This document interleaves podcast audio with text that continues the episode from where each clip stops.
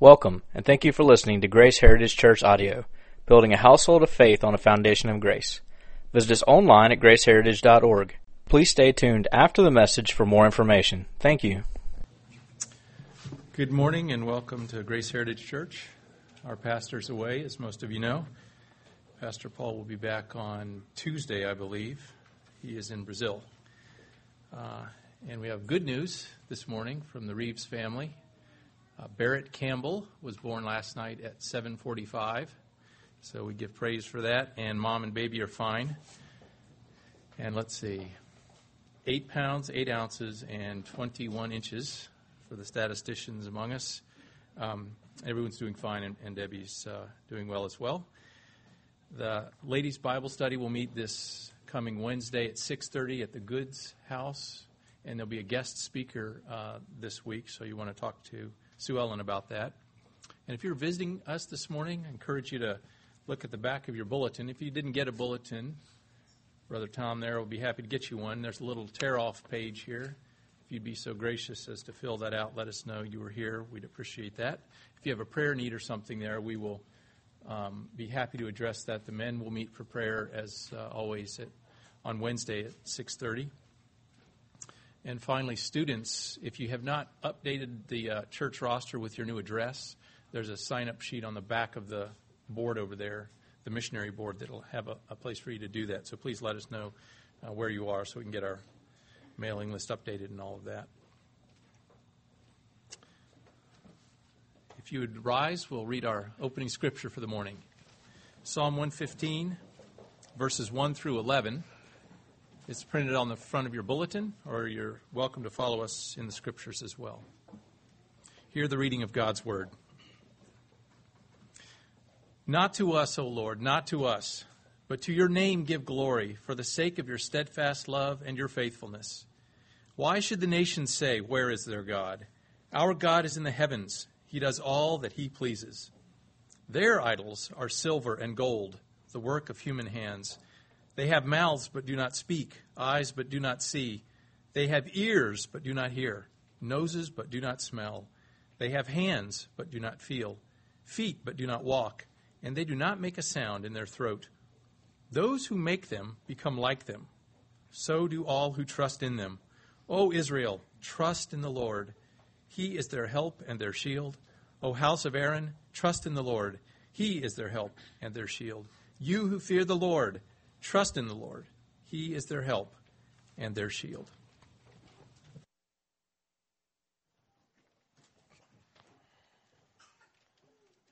All right, if y'all join us in singing from the ends of the earth.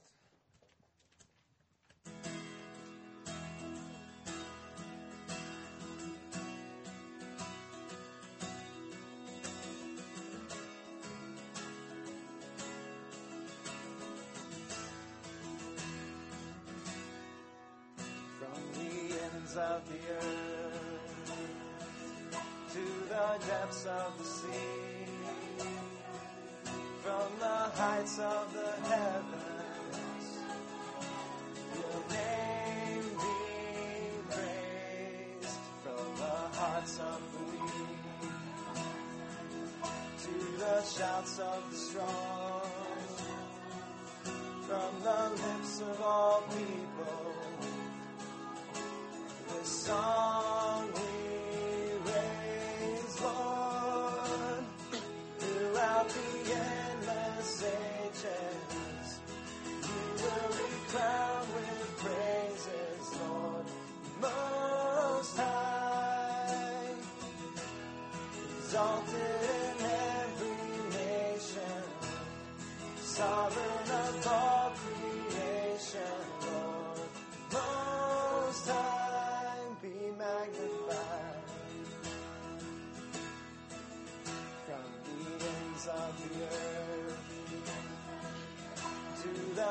depths of the sea,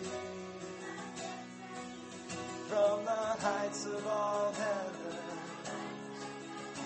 Your name be praised from the hearts of the weak to the shouts of the strong, from the lips of all people The song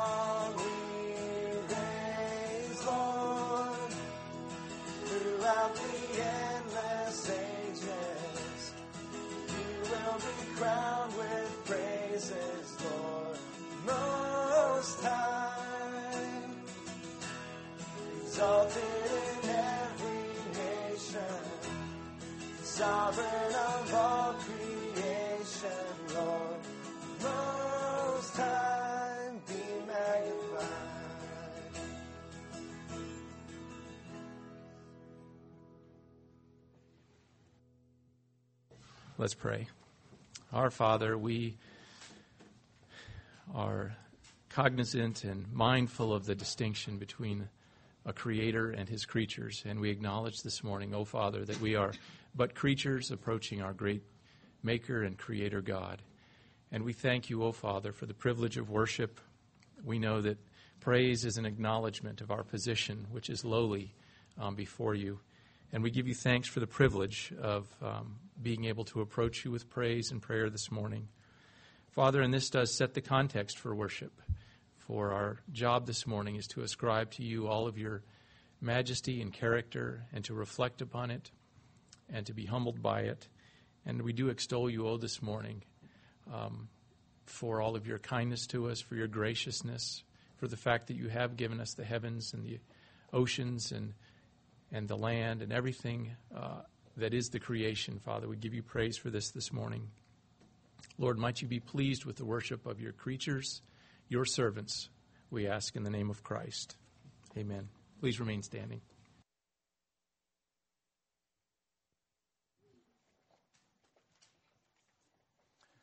Okay, we'll be singing God Moves.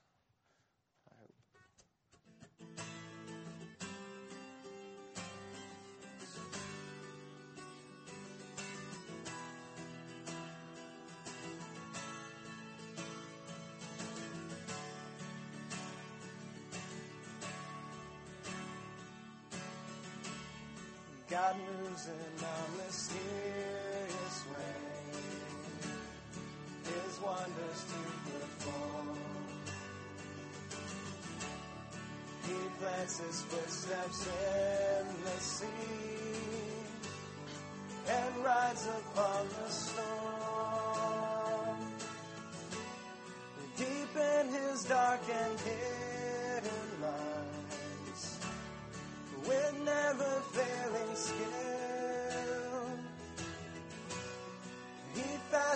All his bright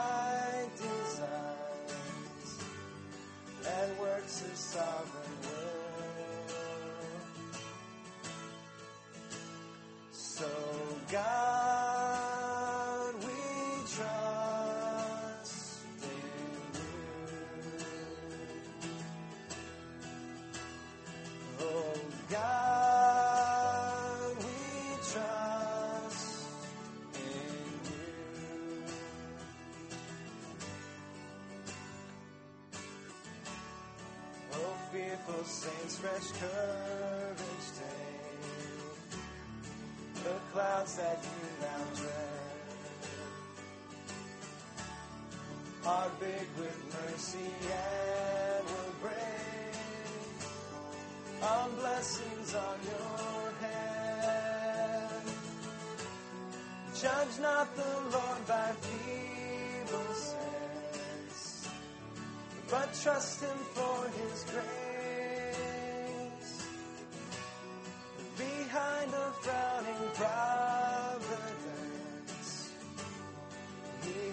Smiling face. So God, we trust in you. So God, we trust in you. When tears are gray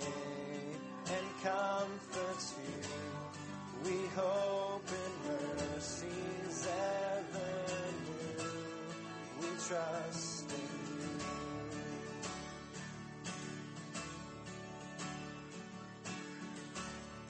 God's purposes will rise.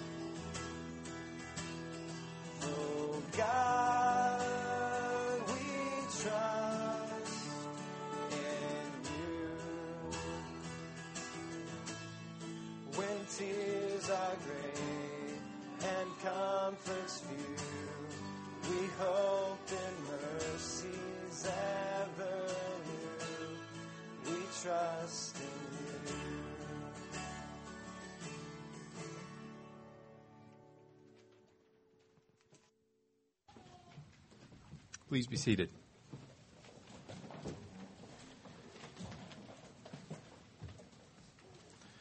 Because we are creatures and not our own creators, uh, we're bound to accept every word that God has given to us. And He's been gracious enough to give us uh, His word in the Scriptures.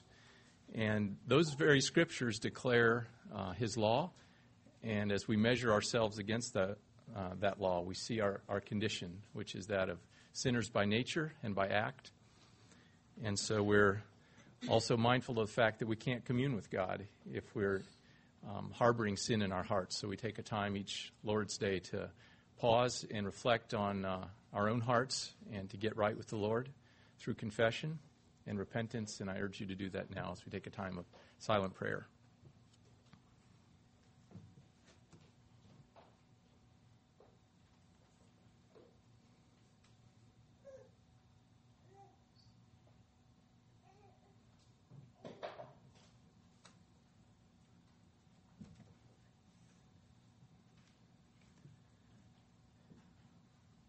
Oh, Father, if we were perfectly able to do this task of self examination, uh, we would be literally undone.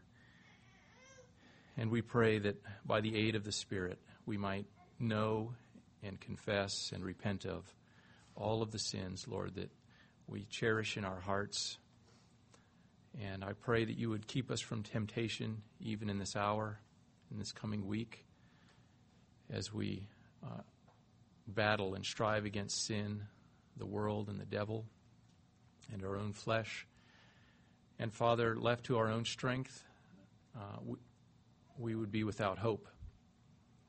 And so we thank you for the gospel of Christ, which is offered to us, Lord, that you have given us Jesus to die on the cross for us, that we might have life, that we might escape the eternal penalty of sin, but also the very present reality of of the power and dominion of sin, Lord. And, and by grace this morning, we claim power over um, the sins which do war against us and beset us. And we look to Jesus for power and strength and hope and forgiveness where we have failed. Oh, Father, we ask that you would uh, rejuvenate, refresh, and cleanse us this morning as we come uh, to you in your presence and as we worship. Oh, Father, give us clean and pure hearts, that uh, you might be pleased with the offering of praise and worship we bring you this morning. We thank you for the gospel and uh, the hope that it gives to us.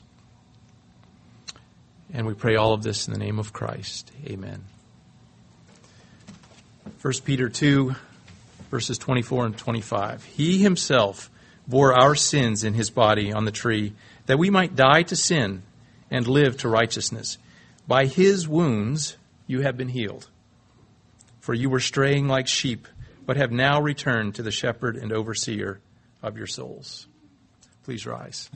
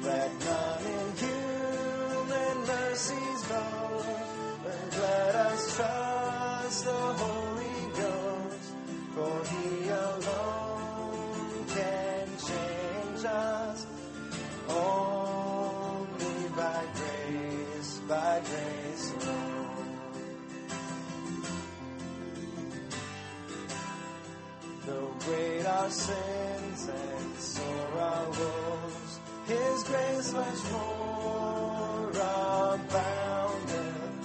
His helping love no limit knows. Your utmost need it sounded. Our kind and faithful shepherd he, who will set all his people free from all their sins sorrow. Only by grace, by grace.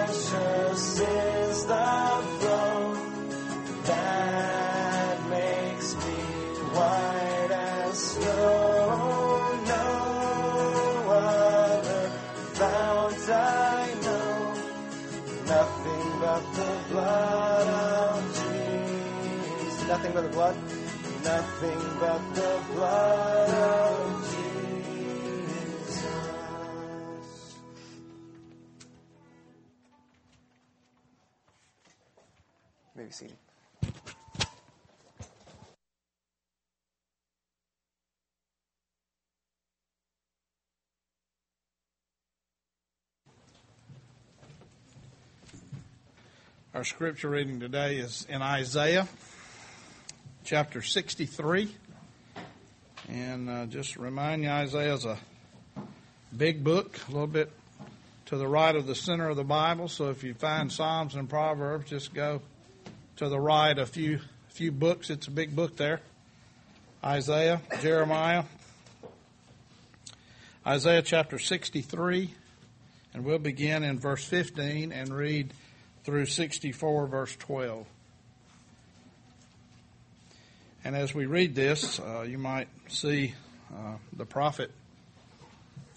Uh, and if you're not real familiar with Scripture, it might surprise you, but in some respects, the prophet is challenging God, but not because, of course, he has anything against God. It's good for us to be reminded ourselves that God will keep His promises, and that's what this is all about. The the uh, prophet is reminding the people and himself of God's promises, beginning in verse sixty-three fifteen. Look down from heaven and see your holy and glorious habitation. Where are your zeal and your mighty deeds? The stirrings of your heart and your compassion are restrained toward me. For you are our father, though Abraham does not know us, and Israel does not recognize us. You, O Lord, are our father. Our Redeemer from of old is your name. Why, O Lord, do you cause us to stray from your ways and harden your heart from fearing you? Return for the sake of your servants, the tribes of your heritage. Your holy people possessed your sanctuary for a little while. Our adversaries have trodden it down. We have become like those over whom you have never ruled, like those who were not called by your name. Oh, that you would rend the heavens and come down, that the mountains might quake at your presence. As fire kindles the brushwood, as fire causes water to boil, to make your name known to your adversaries, that the nations may tremble at your presence. When you did awesome things which we did not expect, you came down, the mountains quaked at your presence. For from days of old they have not heard or perceived by ear, nor has the eye seen a God besides you, who acts in behalf of the one who waits for him. You meet him who rejoices in doing righteousness, who remembers you in your ways. Behold, you were angry, for we sinned. We continued in them a long time. And shall we be saved? For all of us have become like one who is unclean, and all our righteous deeds are like a filthy garment, and all of us wither like a leaf, and our iniquities like the wind take us away. There is no one who calls on your name, who arouses himself to take hold of you. For you have hidden your face from us, and have delivered us into the power of our iniquities. But now, O Lord, you are our Father. We are the clay, and you our potter, and all of us are the work of your hand. Do not be angry beyond measure, O Lord, nor remember iniquity forever. Behold, look now, all of us are your people. Your holy cities have become a wilderness. Zion has become a wilderness. Jerusalem a desolation. Our holy and beautiful house, where our fathers praised you has been burned by fire, and all our precious things have become a ruin. Will you restrain yourself at these things, O Lord? Will you keep silent and afflict us beyond measure? As we go to the Lord in prayer this morning, again, just to uh, remind you on the back page, uh, page 11, uh, are listed uh, this morning just a few prayer concerns, but I do want to call at least one of them to your attention, uh, and that is for our men serving in, in the armed services. And as you know, we have several either in our church or closely connected with our Grace Heritage Fellowship, and we want to continue to remember these uh, these men and their families uh, in our prayers. So let's go to the Lord in prayer this morning. Our gracious and heavenly Father, we have no one we can turn to, for there is no God besides you. You are the creator, ruler, sustainer of the entire universe. Father, that's an awesome statement for us to make, and yet you are sovereign.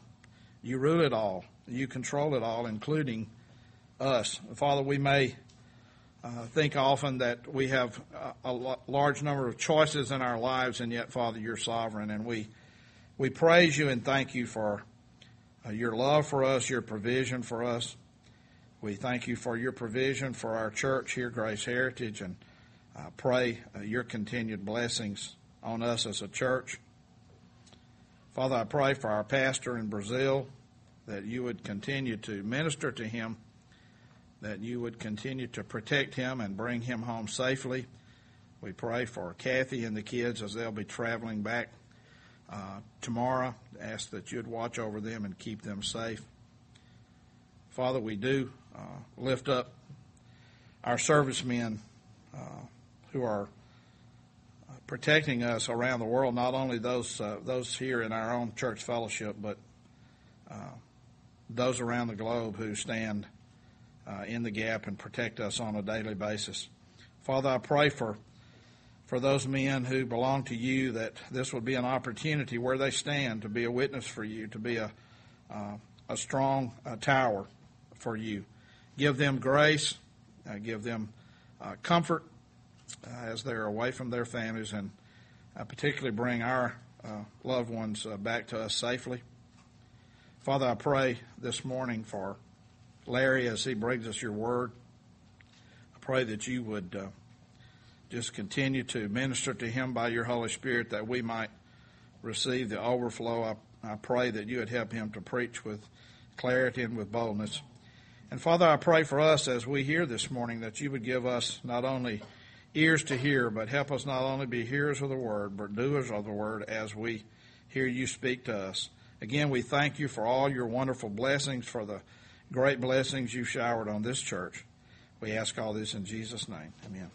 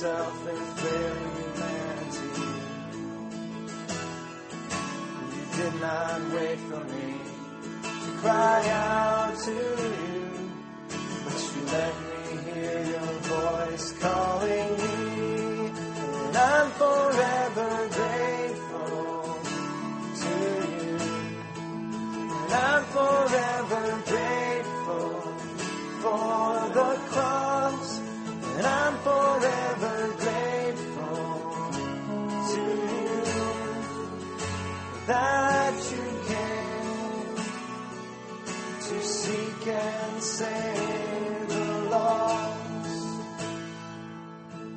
Did not wait for me to draw near to you, but you clothed yourself with bare humanity.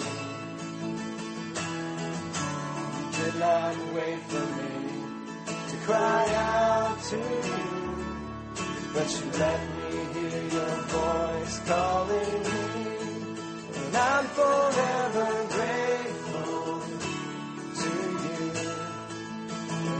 Forever grateful for the cross.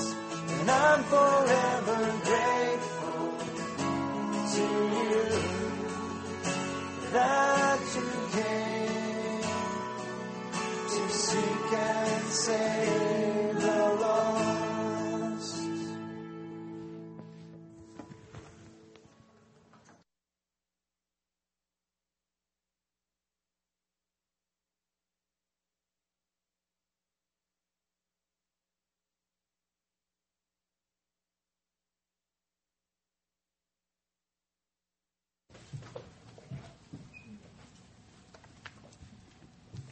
Turn with me, if you will, to 2 Peter chapter 1. We'll be looking at verses 3 through 11. 2 Peter chapter 1, 3 through 11.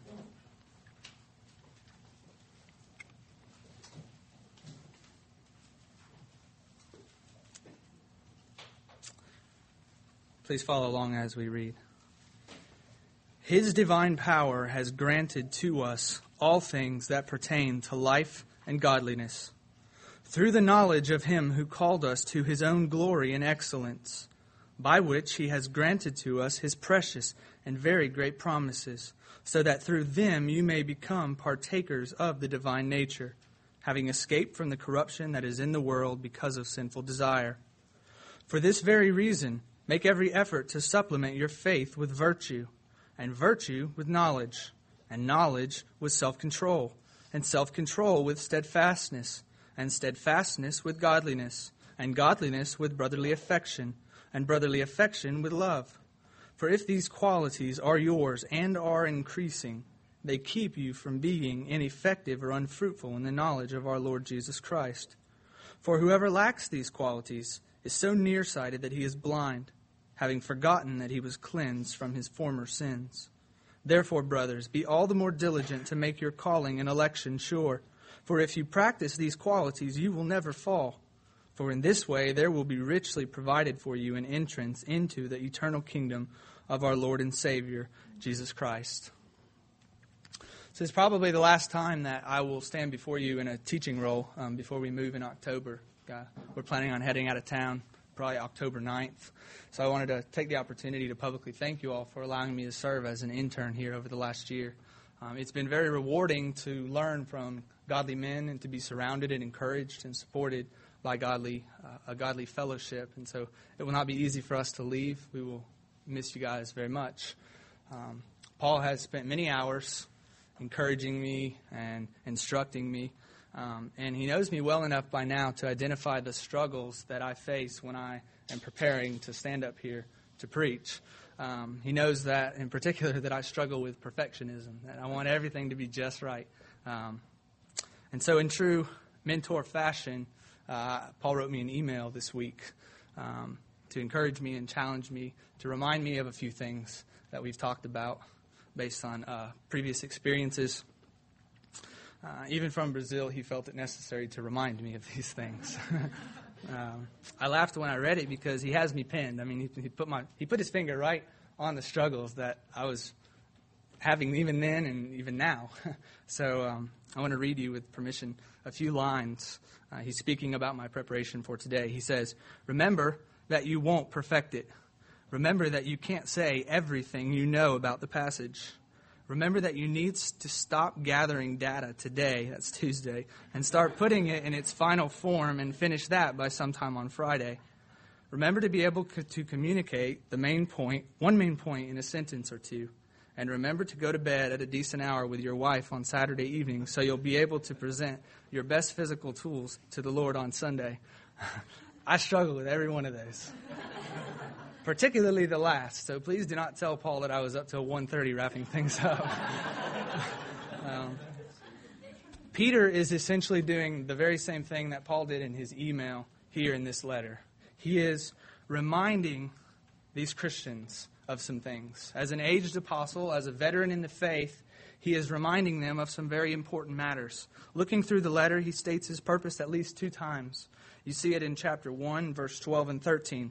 Therefore, I intend always to remind you of these qualities, though you know them and are established in the truth that you have. I think it right, as long as I am in this body, to stir you up by way of reminder. Again, in verse or chapter 3, verse 1. This is now the second letter that I am writing to you, beloved. In both of them, I am stirring up your sincere mind by way of reminder. Take heed, brothers and sisters, you and I need to be reminded of these things as well.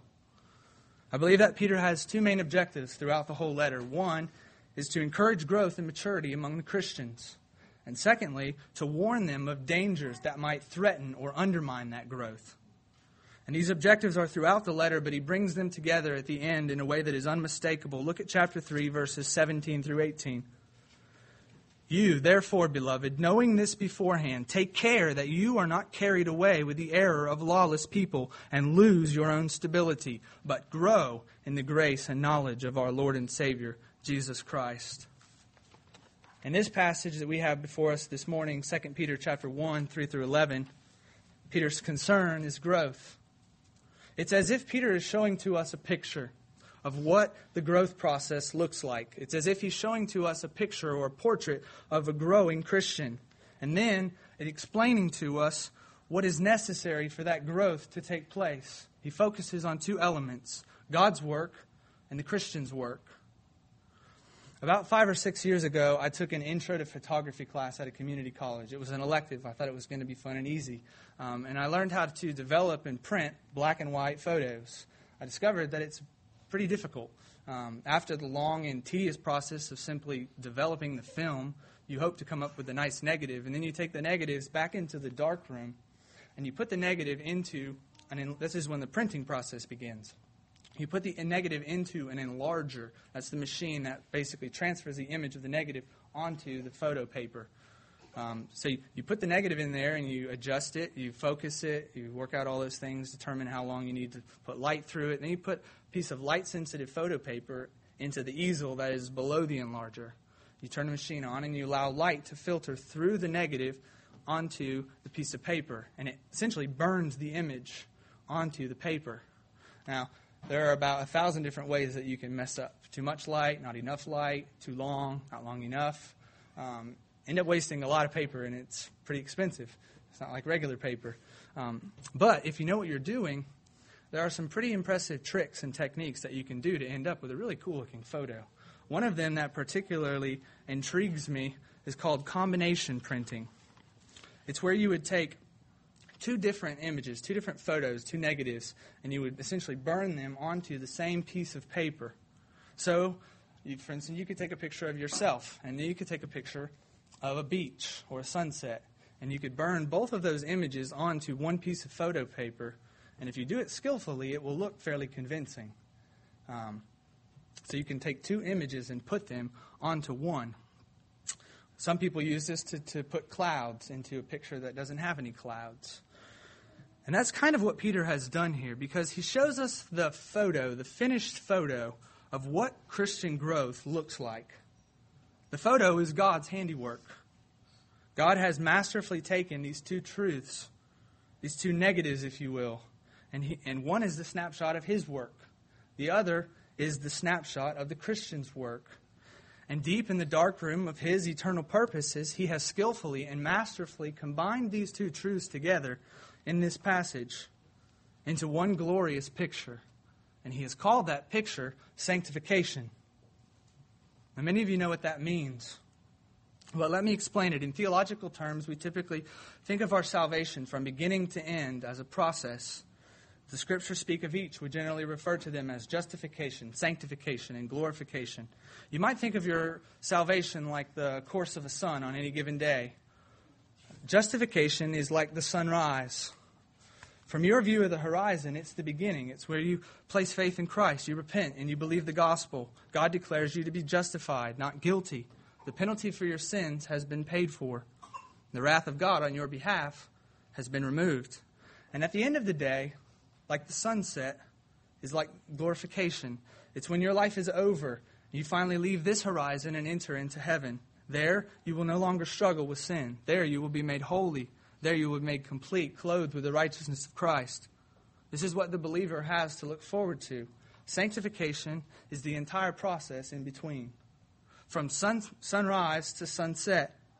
And I think this is what Peter is focusing on in this passage. He's focusing on the entire middle section, the picture of the process in which you, Christian, are growing and becoming like Christ. You are being changed into the image of Christ. What I would like for us to do this morning is to look or to back up from this final picture and to focus on both of the snapshots that were and are involved in the process of creating this one final picture. God's work in your growth and your work in that growth. And then to bring them back together in the way that Peter has done here in this passage, to focus on the connections that God has intended there to be between these two truths. So, first, let's look at the snapshot of God's work. This is what is provided to you by God. Beloved, be encouraged that God's power, promises, and purposes are provided to see to it that you are growing. That is good news. First, be encouraged that God's power, His power, provides everything necessary for growth to take place. You see this in verse 3. His divine power has granted to us all things that pertain to life and godliness. So God has not only provided through Christ everything that is necessary to secure your eternal life, He has also provided all that you will ever need to live godly in the here and now, in the nitty gritty of everyday life. And though it's not explicit in this passage, this work refers to the work of the Holy Spirit, whom Jesus called the helper or the counselor. This provision of divine power, this enabling power of God to live godly, to grow, is given to you, Christian, by God's Spirit working in you.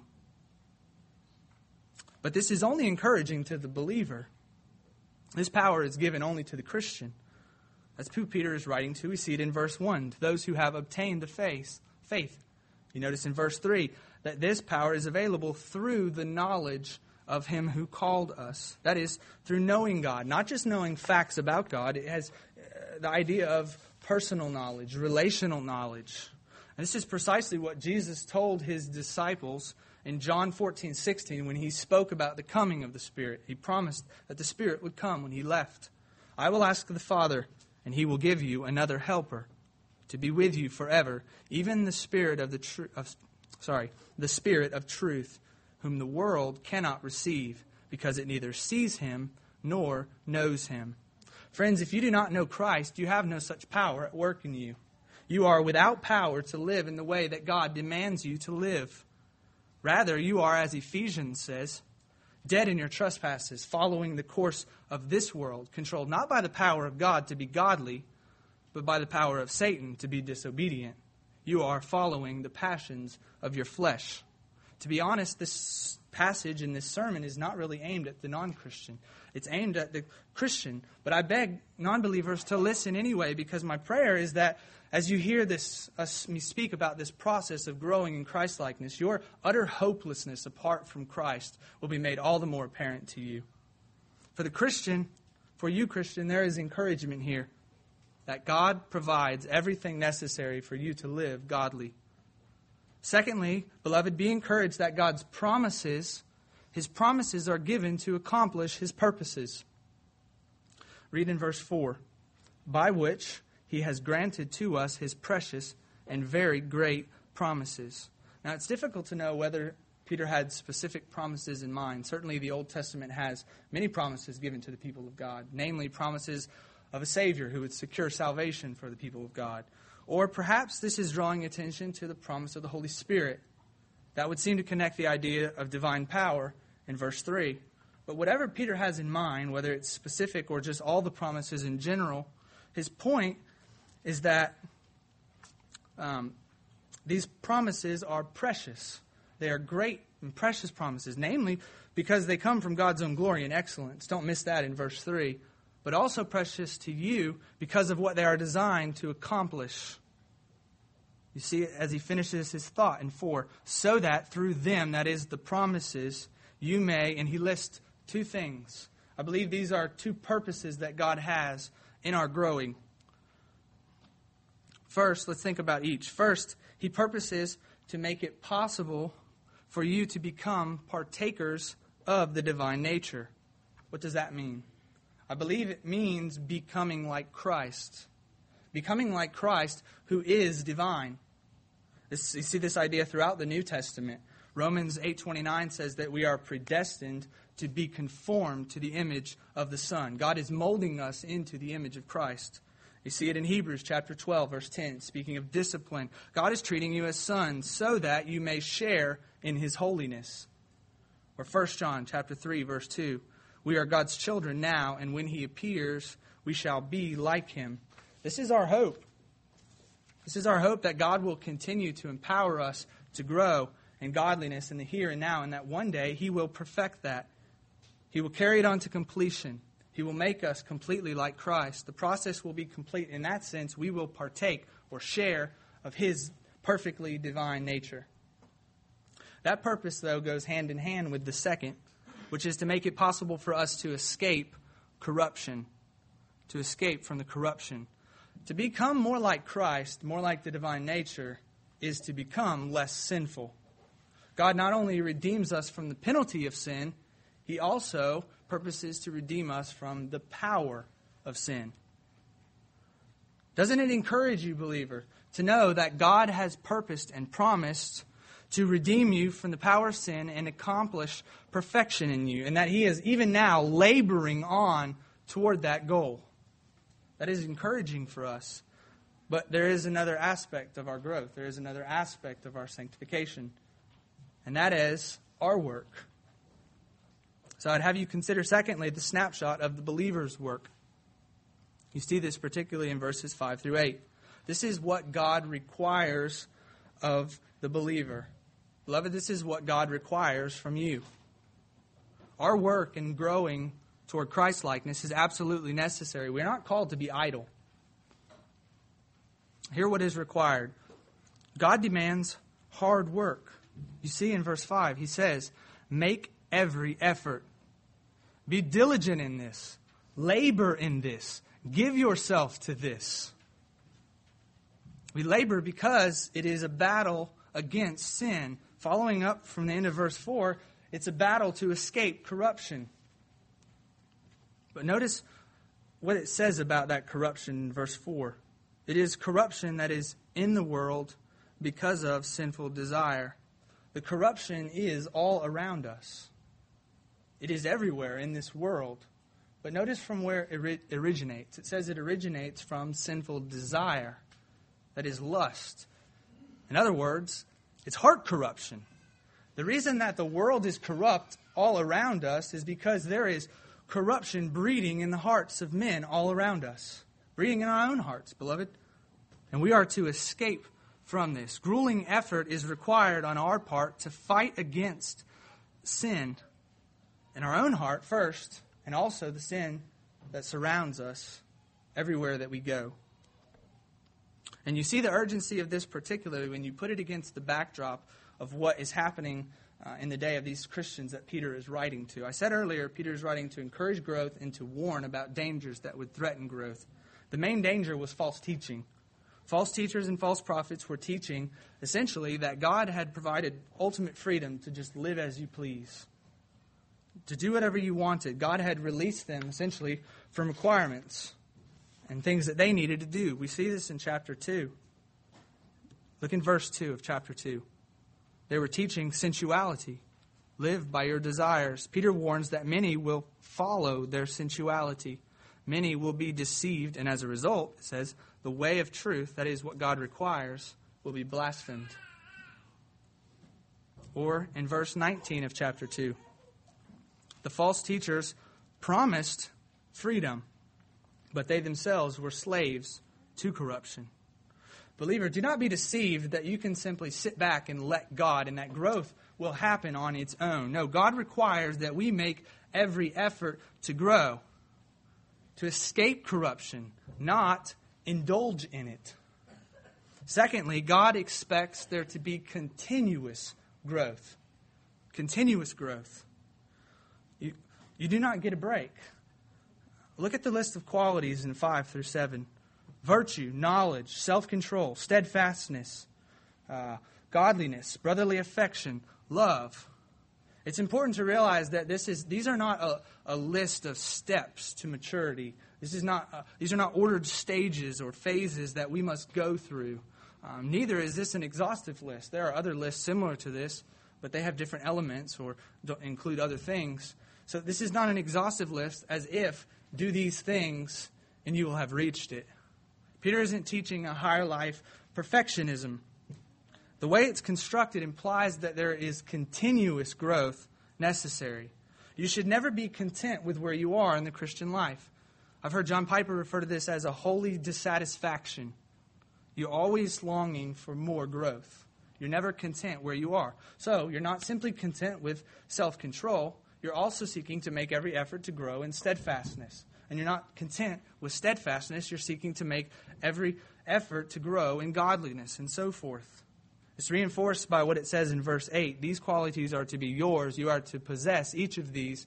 And it says they are to be increasing. They are to be yours and they are to be increasing. You'll never reach a point where you can simply stop. To stop is to go backwards because it's kind of like swimming upstream. If you take a break, the current will push you back down the river. And when I stop to consider what it is that God requires of us, I don't know about you, but it, it seems overwhelming.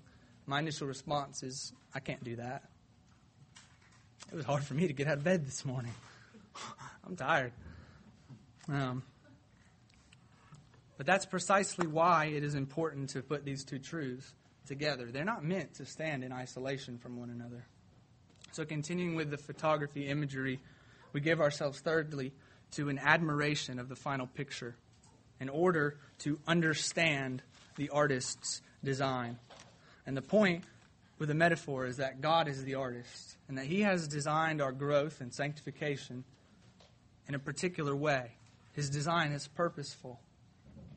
It's important that we appropriately understand that both of these are necessary. We dare not neglect either. If we neglect God's power and trust in our own ability, we will become hopeless we'll end up in some legalistic rut, despairing over our failures because we cannot do it on our own. Christ says, Apart from me, you can do nothing. And if we neglect the challenge that we must work and we must exert ourselves and simply assume that it is hap- will happen on its own, we cheapen God's grace and we underestimate the deadly power of sin that is in our own hearts. We will be deceived into thinking that all is well when it is not well. Both are necessary, but it's equally important to realize and understand the connections that God has intended for them to have. The intended connections that He has. The way that He has designed these two truths to interact. This passage reveals, I think, some of those connections. Three of them in particular, I'd like to draw your attention to. First, it is imperative to see that our work, our work is in response to God's work. God always, God's work always precedes ours. Don't miss the logical connection in verse 5 when it says, For this very reason, make every effort. That is, based on his power, promises, and purposes, work. God tells us, he encourages us, and we are to respond. His work precedes our work. Philippians chapter 2 is a verse we often quote, verses 12 and 13. It has the same thought process to it, only the ideas are in the opposite order. Work out your own salvation, that's our part, with fear and trembling. Work it out. For, and this is what we were responding to, it is God who is at work in you, both to will and to work for his good pleasure. You see, the response.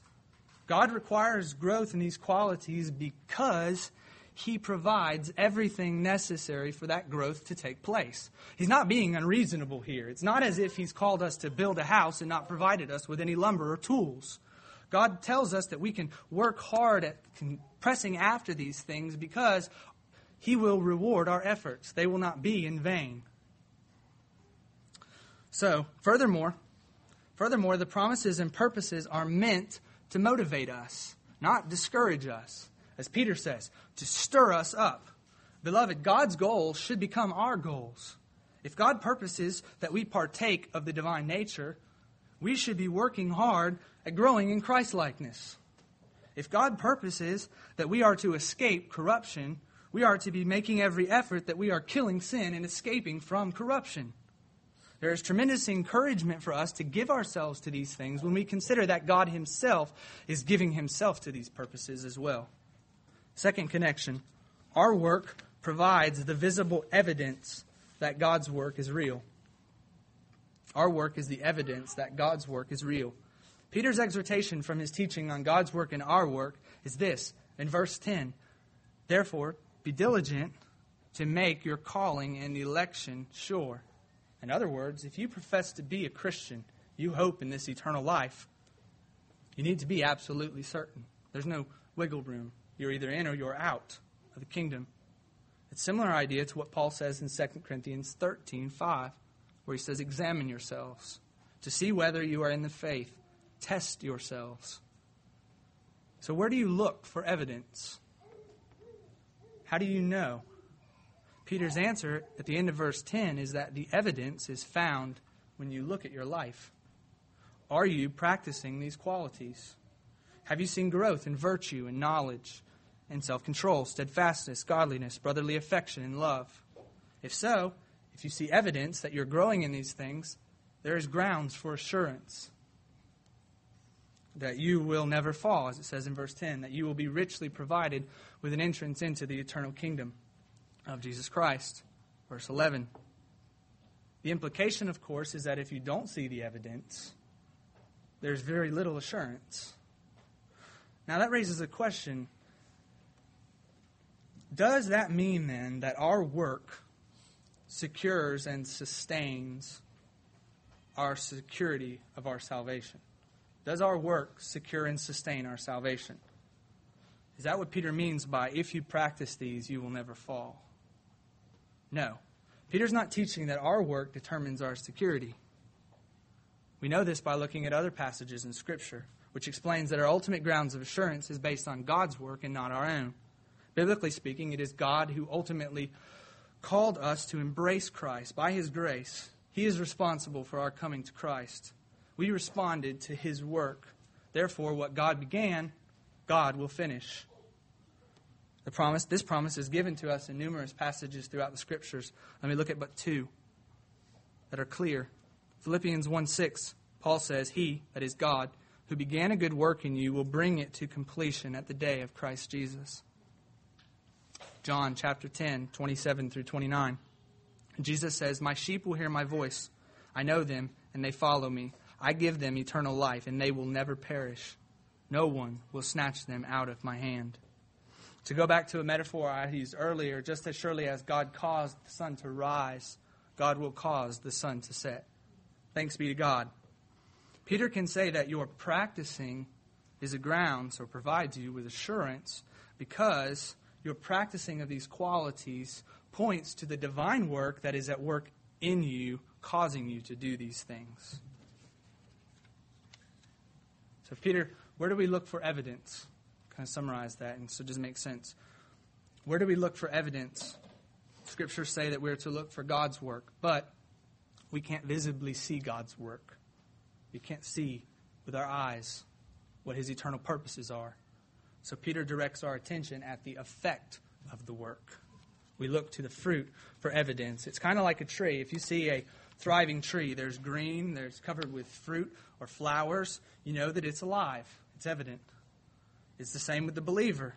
If these qualities are of growth are evident in your life, if you're practicing them, you have no need to fear falling because the practice of the qualities is evidence that God is at work in your life, conforming you to Christ likeness.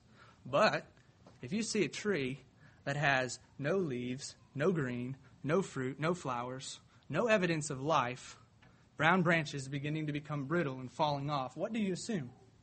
You assume that it's dead.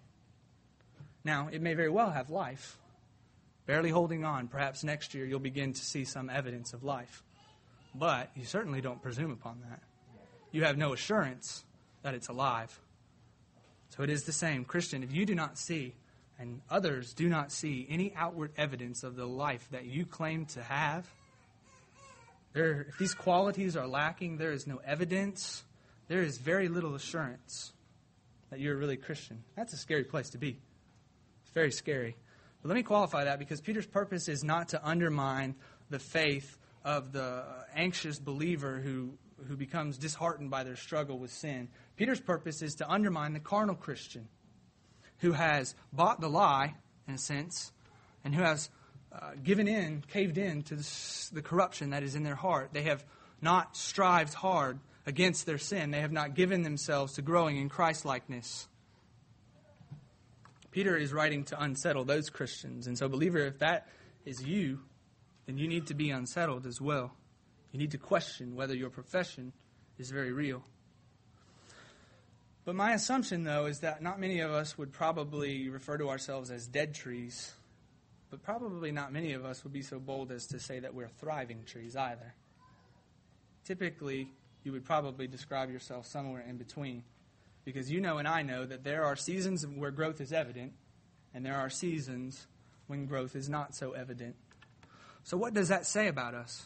What do you, what do you make of your condition when you can think back and you have some grounds of assurance? Because in the past, you saw this extended period of growth and evidence. You're banking on that. There's some grounds of assurance there that you're a Christian. But right now, perhaps the last week or month or year, you've seen very little evidence. You've not been pursuing Christlikeness. You've not been escaping corruption of the world. What do you make of that? Believer, what do you make of those periods in your life when you feel ineffective or unfruitful? When you do not see much progress being made? I think this is what Peter is getting to in verse 9 when it says, For whoever lacks these qualities, there's no evidence, no assurance, is so nearsighted that he is blind, having forgotten that he was cleansed from his former sins. To be completely honest with you, this is very often where I find myself struggling in this. What about you? When you examine your life, when you examine your life in light of these qualities, if you were to do that right now, would you discover that there is very little evidence of virtue or moral character? Would you discover that your affections toward knowing Christ and seeking to grow in knowledge of Christ that is weak? Would you discover that your self control is lacking, that you easily give in to lusts? When suffering or hardship comes, you crumble because there is no steadfastness, that your godliness looks more like the world than it does like God, or that you care very little about your brothers and sisters in Christ. There is no brotherly affection. And love, you love yourself more than others. Does this describe you? In those times when we struggle in that way, What's the problem? What has gone wrong? I believe that Peter would tell us that we have overlooked the importance of faith. So it brings me to the third and final crucial connection. Faith is necessary to keep our work aligned with God's work, for us to become in line with what God's purposes are. I believe we misunderstand. I know I do often. I have struggled to understand the role of faith in sanctification our tendency is to think of faith as that which um, initiates our salvation, and then we move on to other elements of the Christian walk, as if faith were simply the ticket that got us into the show. We received it, we gave it to the man at the gate, and now we're on our way. But that's not how the Bible speaks of faith. Romans 1:17 says that the righteous shall live by faith. 2 Corinthians 5 7, the Apostle Paul says that he walks by faith. When we look at this passage, we're tempted to miss the emphasis on faith. Look back at verse 5. This is interesting. Peter doesn't list for us eight qualities to grow in, he lists seven to build onto faith. Faith is the foundation that we are building onto. We're building these other qualities. I must have read over that 20 times in my preparation. And I was sitting down, I started a new book, um, Future Grace by John Piper.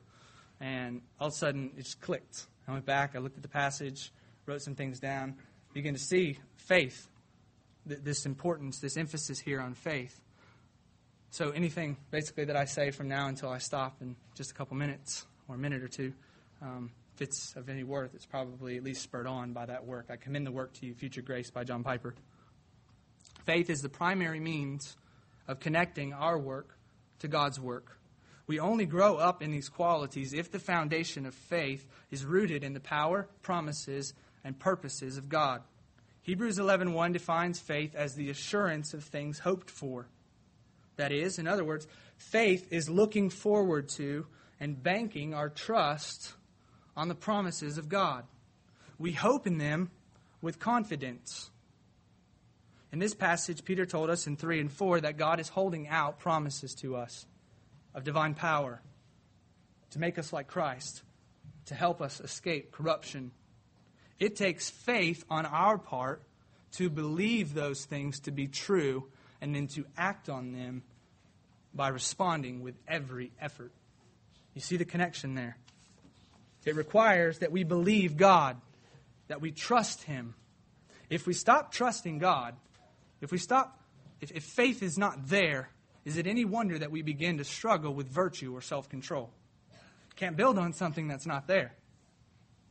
So when you find yourself lacking in these qualities, when you see little evidence, you feel ineffective or unfruitful. Problem is that you have failed to keep God's promises before your eyes. Verse 9 says that if you lack these qualities, you are nearsighted or blind. The problem is not so much that your faith is weak, but that it's misdirected.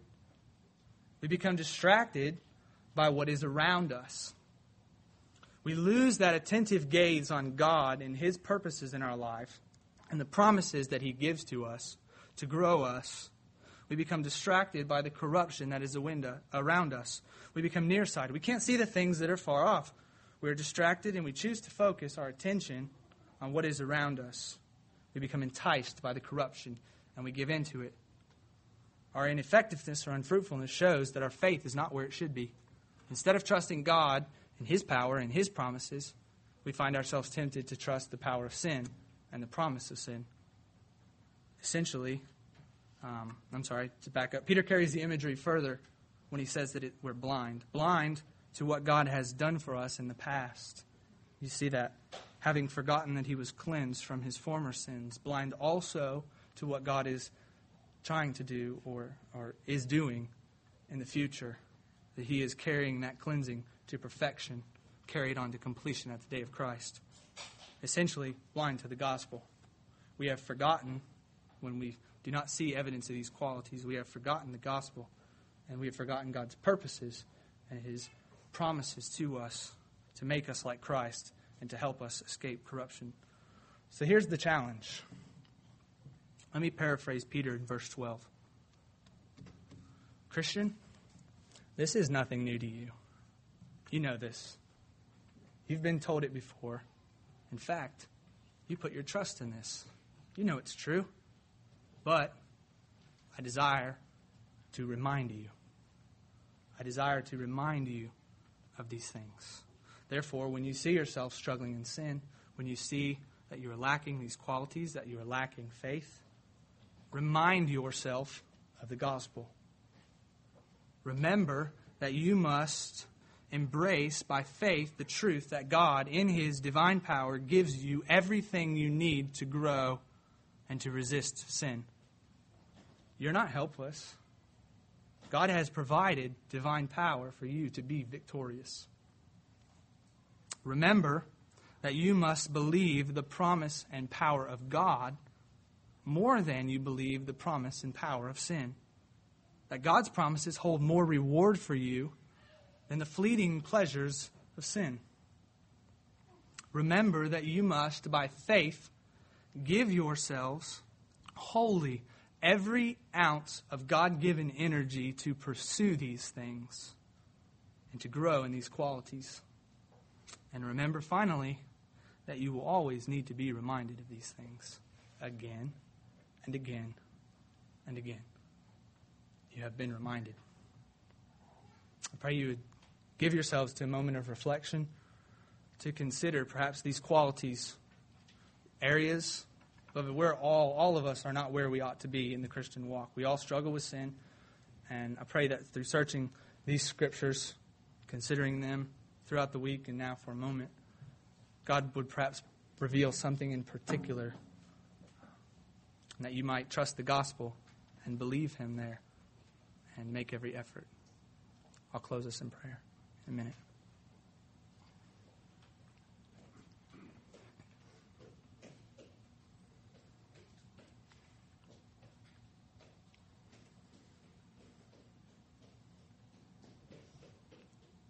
Oh God, we do believe you.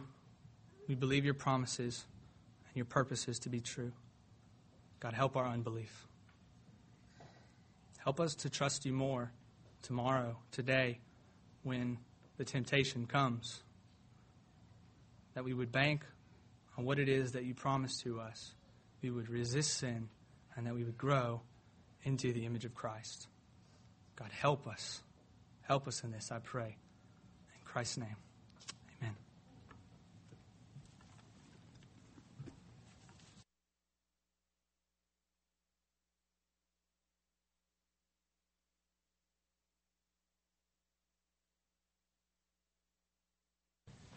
As our young men are making their way forward for our time of offering, I'll remind us what a great honor and privilege it is for us to be able to give of the first fruits of our wealth back to the Lord, who owns it all anyway. The cattle upon a thousand hills are His. And we have this time of giving as an expression of our thanks.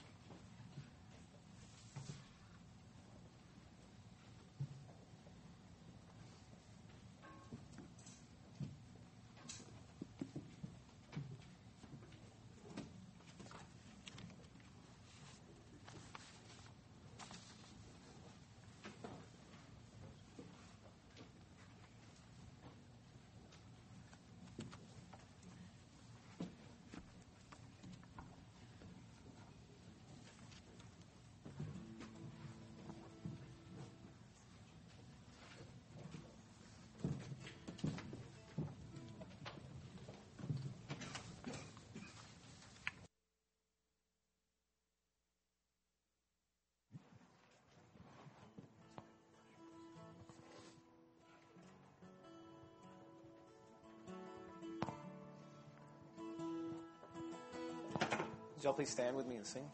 Give me one pure and holy passion. Give me one magnificent obsession. Give me one glorious ambition for my life to know and follow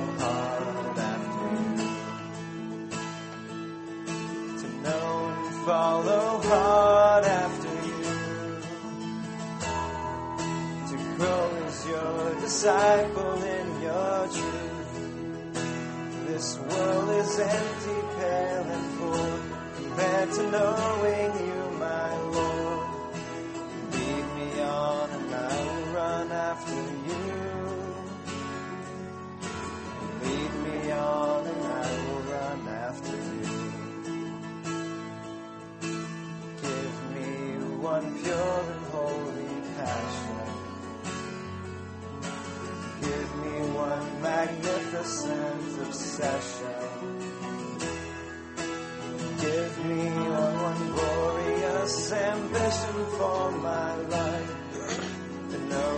follow hard after you.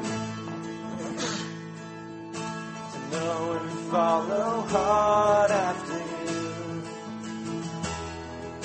to grow as your disciple in your truth. This world is empty, pale, and full compared to knowing you, my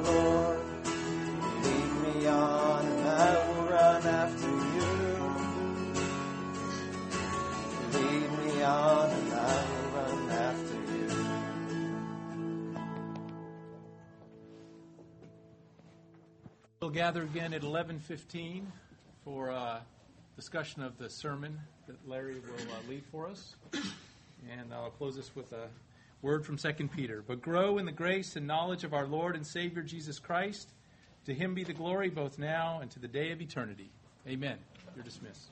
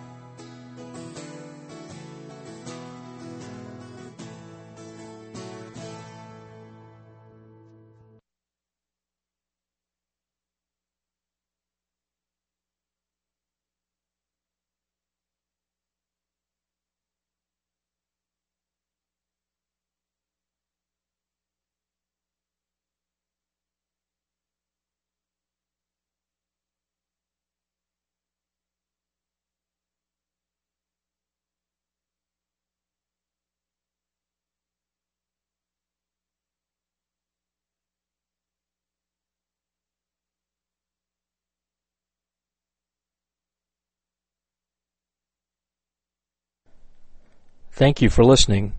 Grace Heritage Church meets in Auburn, Alabama. Services are held at 9:30 a.m. on Sunday morning at the Best Western on the corner of College and University.